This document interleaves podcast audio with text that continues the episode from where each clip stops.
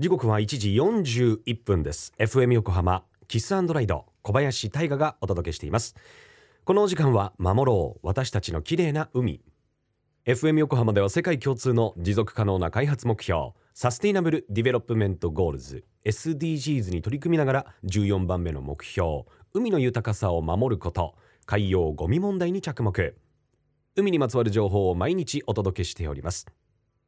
さて今週は7月18日に鵠沼海岸で実施された NPO 法人湘南ビジョン研究所と FM 横浜による海ごみ出張授業の様子をお届けしています。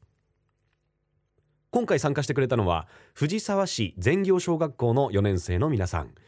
これまで身の回りのゴミをどう減らせるかをみんなで考えてきたその集大成として実際にビーチクリーンをしてマイクロプラスチックの回収までしてくれました。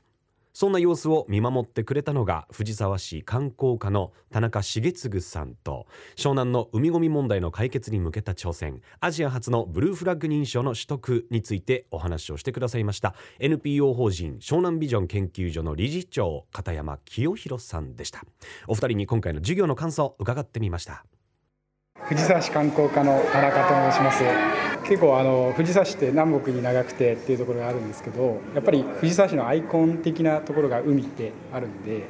その海を知ってもらってで陸から流れてくるゴミが多いというところで藤沢市の内陸寄りではあるんですけども全業省の方々に、えー、と実際に体験してもらって非常に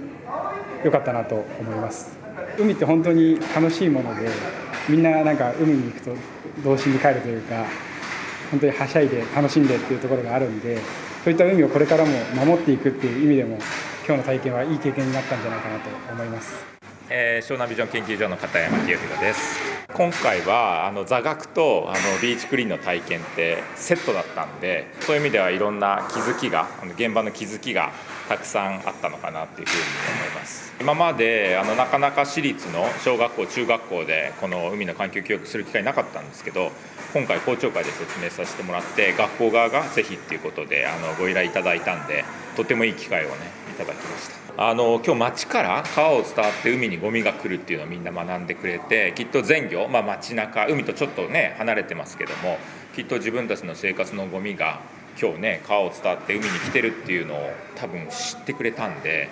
街でのゴミを出さないっていうそういうふうになってくれるんじゃないかなというふうに思いますね。はい、あの45分の座学プラス現場の45分っていう90分コースで今回。でそれのがやっぱり子どもたちあの海に来て、ね、実際勉強してたものを間近で見てそれでねいろんなゴミの問題やっぱり自分で体感してくれたんでなんかこれからの行動にあのつながるのかなっていうふうに思いますね。いや本当に貴重ですね。でしかも小学校の時にあのこういう座学と一緒に実際に海に来るっていうのはもう一生その体験ってあの忘れないと思うんですよね。これからやっぱ小学校中学校でこういう機会増えればとってもいいなっていうふうに思いますね。海の楽しみ方っていっぱいあるじゃないですか。今日はねサーファーもいたしきっとね家族で海水浴来てる人もいる。そういうのを見て海って楽しいとこだなってきっと思ってくれたと思うんですね。じゃあそういう楽しい海をねじゃあ綺麗にしたいっていう次に気持ちが生まれるんでそういう意味で大人が楽しんでる姿子供たちが見たっていうのはすごく良かったなっていうふうに思いますね。みんなで海を守ろう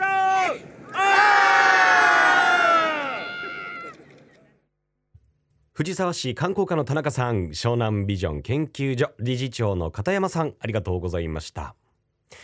今回海ごみ出張授業に参加してくれた全業小学校の4年生のみんなそして先生方本当にありがとうございました。そして FM 横浜では今回の全業小学校のように海ごみ出張授業を受けてくれる学校を大募集中です。お問い合わせは FM 横浜特設サイト海を守ろうから送ってくださいね。FM 横浜では海岸に流れ着いたゴミなどを回収し海をきれいにしていくために神奈川守ろう私たちのきれいな海実行委員会として県内の湘南ビーチ FM レディオ湘南 FM 湘南ナパサ FM 小田原のコミュニティ FM 各局その他県内のさまざまなメディア団体のご協力を得ながら活動しています。また日本財団の海と日本プロジェクトの推進パートナーでもあります。FM 横浜守ろう。私たちの綺麗な海。Change for the Blue 来週もお楽しみに。